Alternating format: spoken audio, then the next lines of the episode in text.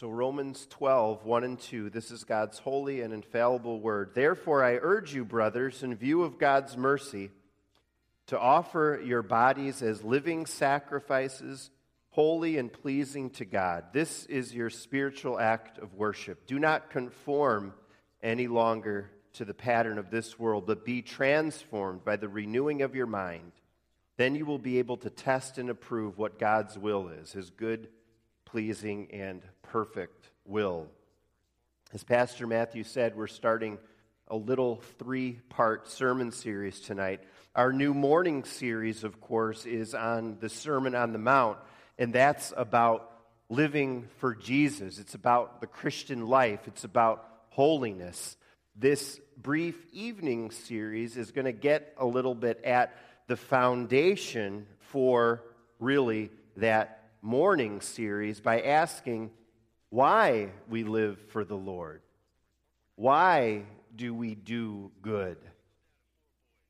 This question comes up because the Bible is so clear that our salvation is not from doing good things. Good works don't save us. This was a huge issue at the time of the Protestant Reformation. And it continues to be something that challenges people. People have trouble getting over the fact that there's nothing we contribute to salvation. It's tough to get that because the way the world works is that you have to do certain things to get certain results. Now, the most central thing in all the Bible, of course, is the message of our great need for God's salvation in Jesus. We learn that this most central and crucial of all things, our salvation, which impacts us now and for all eternity, we learn that we can't contribute to it at all. And that's counterintuitive, it's countercultural, but it's exactly what we need for salvation to be wholly of God's grace. And yet, God gives us the Ten Commandments. We have his law. We've got the Sermon on the Mount. We've got all these calls to live for Jesus, the practical parts of all the letters in the New Testament. Uh, we're going to have this whole sermon series on Christian living in the morning, and the elders, at least yet, haven't said to me, no, no, we can't talk about that because salvation is by grace alone, Pastor. Clearly, doing good is important. We know it deep down, but but why and, and how is it important given that salvation is by grace? The catechism, the Heidelberg Catechism, anticipates that thoughtful believers will ask these sorts of things, which leads to uh, the question that uh, we have tonight. And uh, this is on page forty-four in the back of your Psalter hymnals, if you want to have that open to look at tonight. It leads to this question. We've been delivered from our misery by God's grace alone through Christ, and not because we've earned it. Why then must we still do good? So doing is good is so important, we must do it. Why must we do good? We must live holy lives. Why? The answer the Catechism gives is in three parts. And that's what we're going to dig into in these three sermons. We get an answer there in the Catechism, first from God's perspective, then an answer to the question from our own perspective, and then an answer from our neighbor's perspective. And we find three pieces to the answer as the Catechism gives us an upward gaze to God, and then we look inward to our own hearts and lives, and then we look outward to those around us. The upward perspective is the sermon tonight, and that's that first paragraph in the Catechism an- answer there on page forty-four. This first part of the answer shows us how God changes us through salvation, leading to us doing good works. And if you're looking in there, you'll see in the Catechism that there's a heading above it. this question. Part three, it says, man's gratitude. And all you good students of the Catechism know that this heading is the final of the Catechism's three parts, with the first two parts being guilt and grace. Another way to put it is, we've been shown our sin, we've been led to our salvation in Jesus, and now in the final part of this teaching in the Catechism, we're shown how salvation shows up and what it looks like in our lives. This is also how it goes in the book of Romans, which the Heidelberg Catechism is modeled after. We read from chapter twelve because it's the very beginning of the third section of Romans. Therefore, I urge you, brothers, in view of God's mercy, offer your bodies as living sacrifices, holy and pleasing to God. In other words, in light of what came before in Romans, which was a discussion of our need for the Lord because of our sin, and then telling us how we're saved by grace through faith in Jesus, therefore such and such, says Paul. And in the rest of the book, he tells us what the saved life looks like. How to do good in all sorts of details. He says stuff like, don't think too highly of yourselves. Use your gifts to build up the body of Christ. He gives us all the details on how to love others. He gives us guidelines for relating to the government in our lives. That's part of our holiness too. And on and on in those chapters. And so now, tonight, how God's salvation changes us to do good. Three ways. First of all, we see that God through Christ changes our D N A. His salvation changes us to do good in our lives by giving us new D N A. We read in the Catechism that Christ, by His Spirit, is renewing us to be like Himself. Without God's salvation, our inclination is toward evil and sin. Paul talks about that very vividly early on in the book of Romans, concluding with this: there is no one who does good.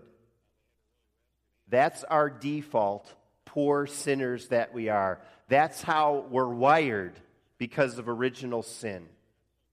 When we're saved, that changes. We get new wiring, in a sense. We're wired toward holiness instead. In a sense, a flip is switched toward good being our default. Something fundamental is changed in our nature. The Holy Spirit is in us, and the Holy Spirit, as the Catechism says, is renewing us to be like Jesus. You might raise your hand there and have an objection. You might say, well, I'm a Christian, but my D N A still seems pretty messed up. My old nature rises up regularly.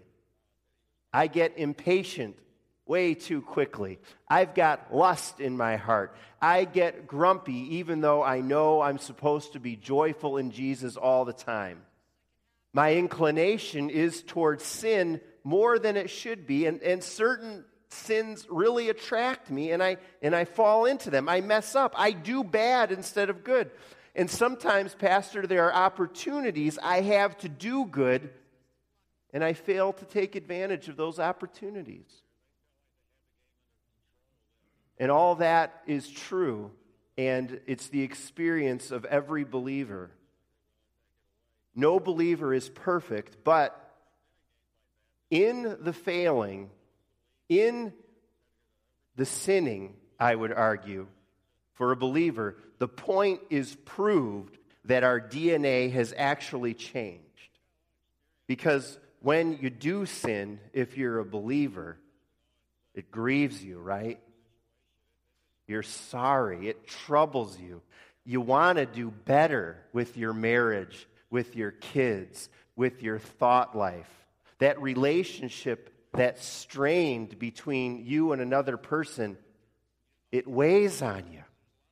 You ask the Lord for forgiveness when you mess up. You ask your spouse or your kids or your, your fellow church member for forgiveness when you blow it. Our new inclination isn't perfect before we hit heaven, but the sorrow when you mess up proves that the switch has flipped. The new D N A is in us. It's working. It's renewing you and me. God changes our inclination in Jesus through the inner work of the Spirit that lives in each and every child of God. I know this isn't scientifically correct, I don't think, but if water had D N A, the D N A of water is to be wet. It's in its nature. The D N A of a teacher is to teach.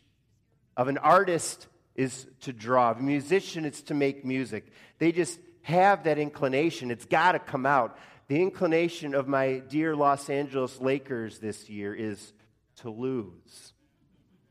The D N A of the Blackhawks, on the other hand, is to win. Maybe eleven in a row after tonight.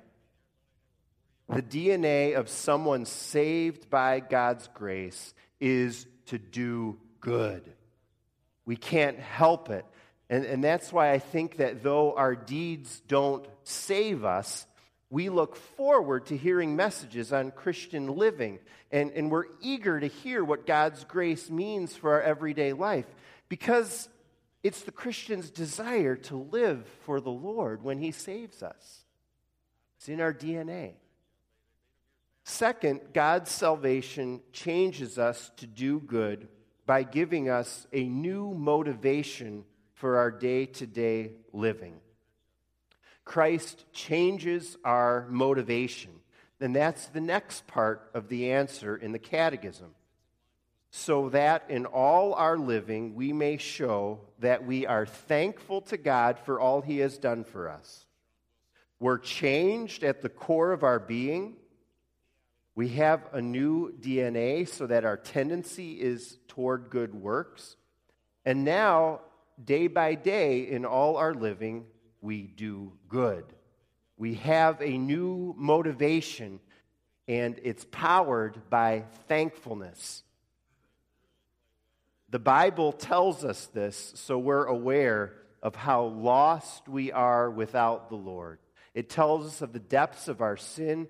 We're told what it took to save sinners like us. The great plan of God in eternity, the working out of God's plan through centuries, millennia of history, culminating in the Son of God putting off the glories of heaven to humble himself and to die on the cross.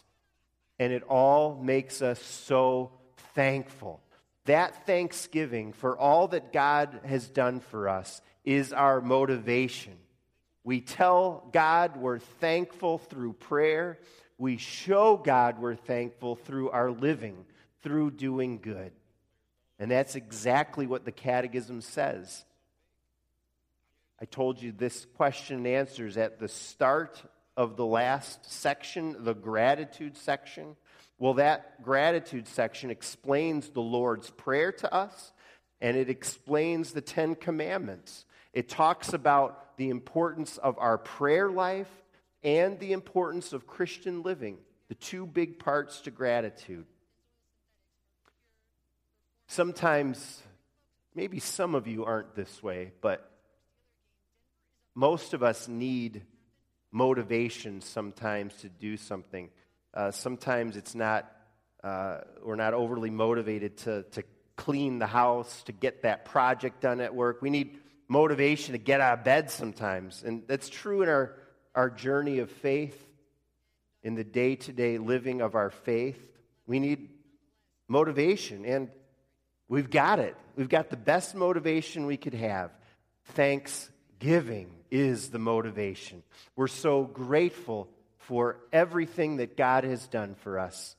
Every morning we wake up, we open our eyes, and we say, "Thank you, Lord. How can I give back to you today for all you've done for me? How can I live a holy life for you today. We lay in our pillow at night.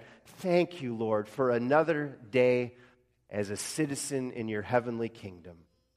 Those times we feel unmotivated, and that happens, and we're dragging in our resolve to serve the Lord, well, well, then it's wise to go back to God's Word, to open it up, to be reminded of His great and glorious deeds again, to be reminded of where we were on our own in sin, and to be reminded of, of the path that we'd be on without the Lord, and to be reminded of how He brought us up out of the miry clay. He put a new song in our hearts, and He's put us on the road to glory.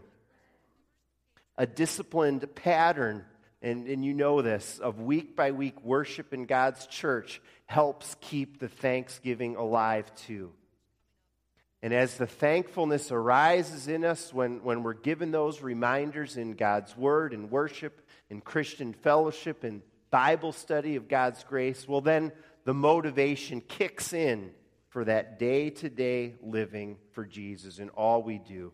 We do good day by day in all our living through the motivation of gratitude for God's salvation of us in Jesus. Finally, one more thought tonight. God's salvation changes us to do good by giving us a new goal. God, through Christ, changes our goal, our purpose in living. Salvation changes our default position, our D N A toward doing good. It gives us the motivation day by day to do good through thankfulness. And we have a new end goal, a purpose for living, and it's praising God in our lives. It's the last thing the Catechism mentions. Giving glory to Him, doing good in our lives honors and glorifies Him. And honoring and glorifying Him is our purpose in all our living. It's one thing to talk about the glory of God. It's a good thing to talk about. It's one thing to sing praises to Him amongst God's people in the church, and that's a good and great thing to do. But the rubber really hits the road in our day-to-day living. He's praised in our hearts, with our lips, but also beyond that, in the holy living of us, His people. That pleases Him.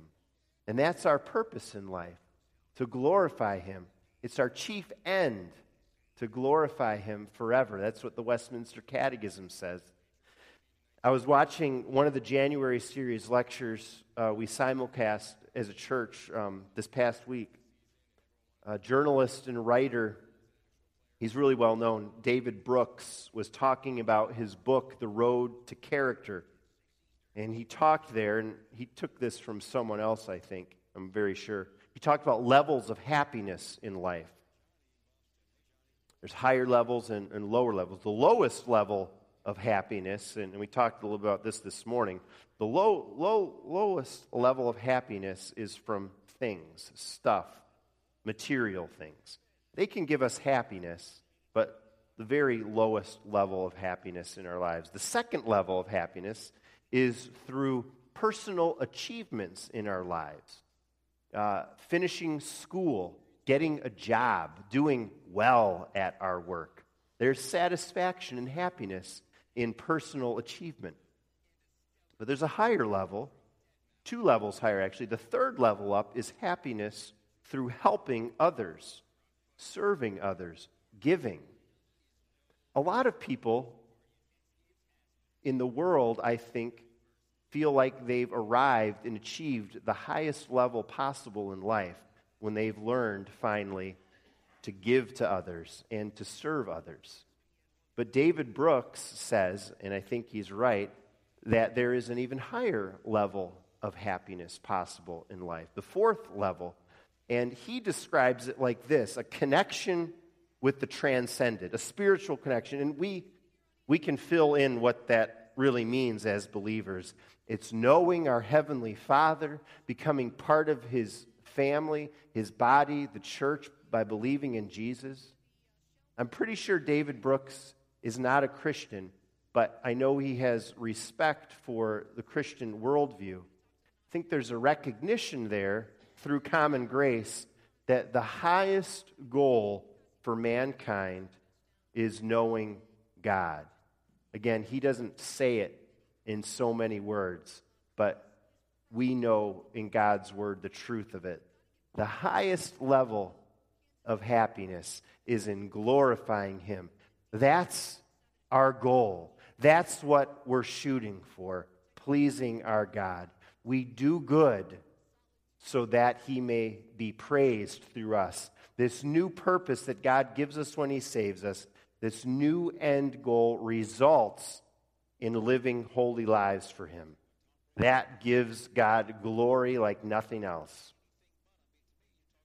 So why do we do good works? Why must we do good works as believers? Well, the first part of the answer tonight, and remember there's going to be three sermons, three parts. The first part of the answer tonight is we do good works because God changes us with his salvation to do good works. In Jesus, we're given a new D N A, a new motivation, and a new purpose. Praise God for all of this. Let's live for him with all our hearts and with the help of his word and spirit, even this week.